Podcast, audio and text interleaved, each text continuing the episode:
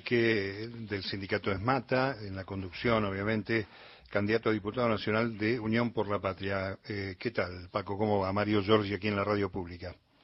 Hola, Mario, ¿cómo andás? Bien. Bueno, eh, eh, hay mucha expectativa por anuncios del ministro de Economía y, candidato al regreso a los Estados Unidos. a mí me gustaría empezar por un tema que me parece que este, los veteranos recordamos, que es el marco de negociación que están teniendo algunos sindicatos, eh, Paco, en función de lo que viene en lugar de lo que pasó en materia de inflación y costo de vida, para ir este, por lo menos empatando con los salarios. Esmata creo que es uno de ellos, ¿no?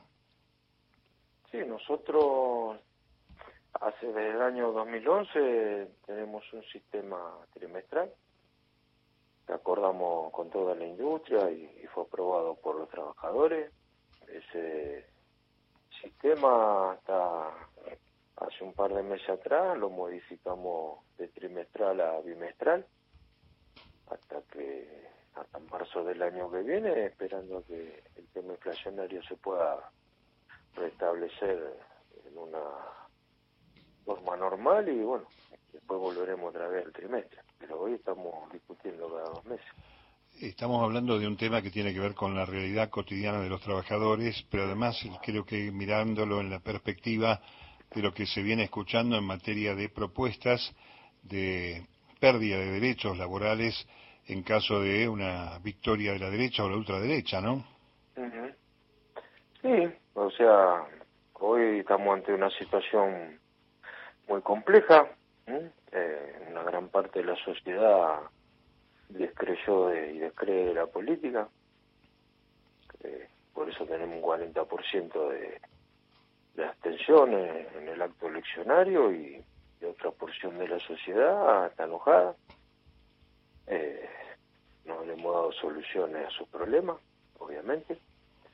Y, bueno, expresó su voto bronca a través de, de la elección de, un, de una persona disruptiva, disruptiva en la política, sin propuestas lógicas, pero bueno, es un mensaje que debemos nosotros saber leer, este, replantear nuestra forma de comunicarnos y, obviamente armar nuestra estrategia electoral más allá de nuestra eh, plataforma política que, que es muy clara, basada en el trabajo, en la salud, en la educación, eh, la pertenencia, bueno, también empezar a decirle a la sociedad cómo eso lo vamos a traccionar y cuál es nuestro programa, nuestra agenda programática para lograr los objetivos que planteamos. Hoy entiendo que hay una, un encuentro de todos los sectores este, del movimiento obrero para hablar justamente de los cuidados en el mundo del trabajo, esta cosa que está en riesgo. Eh, yo me pregunto cómo se le habla al trabajador, ¿no? Desde la conducción sindical eh, frente a esa realidad, ¿no? Es decir, bueno, está bien, todo lo que ustedes dicen es cierto, la plataforma está bien, pero este no, no alcanza la guita para fin de mes. ¿Cómo, cómo se le traduce esto al laburante? Mira, el trabajador, eh, yo creo que hay que mirarlo de frente y, analizar la realidad con la crudeza que corresponde. Obviamente lo que vos planteás me lo plantearía cualquier laburante. A cualquier laburante le contestaría lo mismo que a vos. Que para nosotros poder retomar el camino de la dignidad laboral nuevamente necesitamos el poder político. Y el poder político nos lo da el voto del trabajador, del trabajador y de la sociedad en su conjunto. Que tiene que volver a confiar, obviamente es un gran un gran desafío para el votante volver a confiar en nosotros. Pero sin poder político no se pueden realizar las transformaciones que debemos realizar en la Argentina hay que rebelarse contra el sistema en, en sus en sus plataformas más poderosas el sistema financiero eh, el sistema judicial el sistema de comunicación son todas cosas que debemos replantearnos hacia futuro si queremos retomar el camino de un crecimiento con equidad Estamos hablando... vuelvo a reiterar, necesitamos poder político. El poder político no nos lo va a dar el laburante quedándose en la casa y no yendo a votar porque está enojado y no nos lo va a dar el laburante si está enojado, que tiene todo el derecho al mundo a estarlo, votándole a mi ley. Eh, Paco, ¿hay alguna este, alternativa eh, que marque una movilización del movimiento obrero? Hay que decir que pocas veces como esta se ha visto reunido, ¿no? Más allá de, las, de los matices, hay una concordancia en todo el sector que representa a los trabajadores en función del temor a lo que pueda venir si gana la derecha, pero también de acompañar al candidato de Unión por la Patria, ¿no? El movimiento obrero obviamente entendió el mensaje, dejó, dejamos, tengo que hablar en plural, dejamos nuestras diferencias de lado en este momento porque entendemos que la prioridad es el modelo de país que estamos explicitando con la sociedad. no hay lugar para desacuerdos ni, ni diferencias.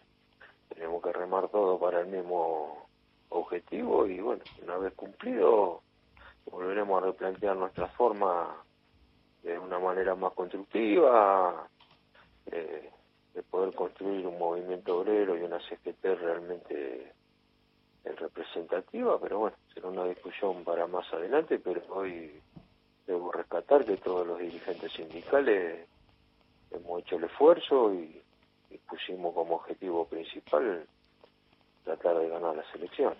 Eh, eh, ¿Eso se va a manifestar, por ejemplo, en alguna actividad pública en estos días, de aquí hasta el 22 de octubre? ¿Se preparan actividades movilizaciones, no sé, no entiendo la, la forma ahora, pero ¿exteriorizará el movimiento obrero su descontento?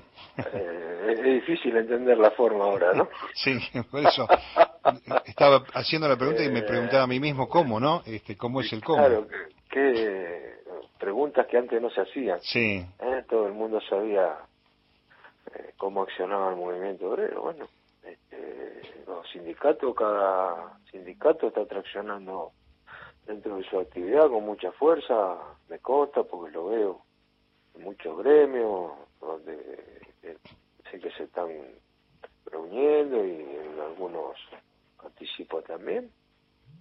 Y bueno, eh, obviamente eso concluirá en algún momento en alguna convocatoria general, como se hizo antes de finalizar las pasos. Eh, bien. Pero bueno, es un día a día esto, hay que remarla todos los días, charlar todos los días con la gente, más allá de las redes, las redes le llegan a una franja etaria importante, pero no a todos. hay que retomar las antiguas prácticas de mirar a la gente a la cara y, hablarle con claridad.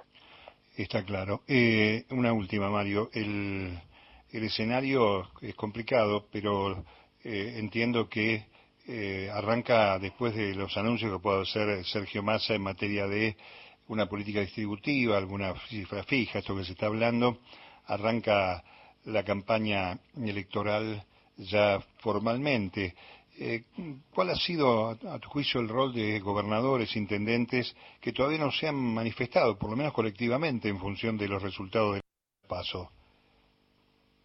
Sí, para serte honesto, y esto lo hablo muy personalmente, son de las cosas que todavía no puedo dilucidar, ¿no? Eh, eh, es difícil entender cómo una persona, con todo respeto lo digo hacia mí, ¿eh? una persona sin estructura pudo ganar en 16 provincias. Pero está bien compañeros estarán haciendo su análisis todavía, viendo situaciones, esperarán a, la llegada del candidato con los resultados de su negociación en el fondo y para sumarse a la campaña. Yo creo que la campaña la tenemos que seguir haciendo en este momento. Y bueno, eh, hay que seguir hablando con la gente cuando venga el candidato sentarnos y, y lo que te decía antes, bueno, eh, todo lo que nosotros explayamos, cómo lo, hay que empezar a explicar al ciudadano cómo lo vamos a hacer realidad, qué medidas vamos a tomar, cómo lo vamos a hacer. Un poquito, viste, tenemos que dejar de ser políticamente correctos, porque la gente quizás lo que está esperando es otra voz disruptiva en la política que venga a plantear claramente cómo vamos a hacer las cosas, así como la dicen ellos, y para nosotros son barbaridades, pero son barbaridades que siempre están basadas en la misma lógica, la antipolítica, este, el desconocimiento del Estado, y ley más que libertario parece anarquista, si te lo pones a analizar finito. Sí, tal cual. Era lo que dicen ahora anarco-liberal. Sí, esa, esa mixtura rara. Así que bueno, eh, hay que trabajar, pero que los gobernadores y, y, los intendentes podamos también reunirnos y, trazar estrategias en común.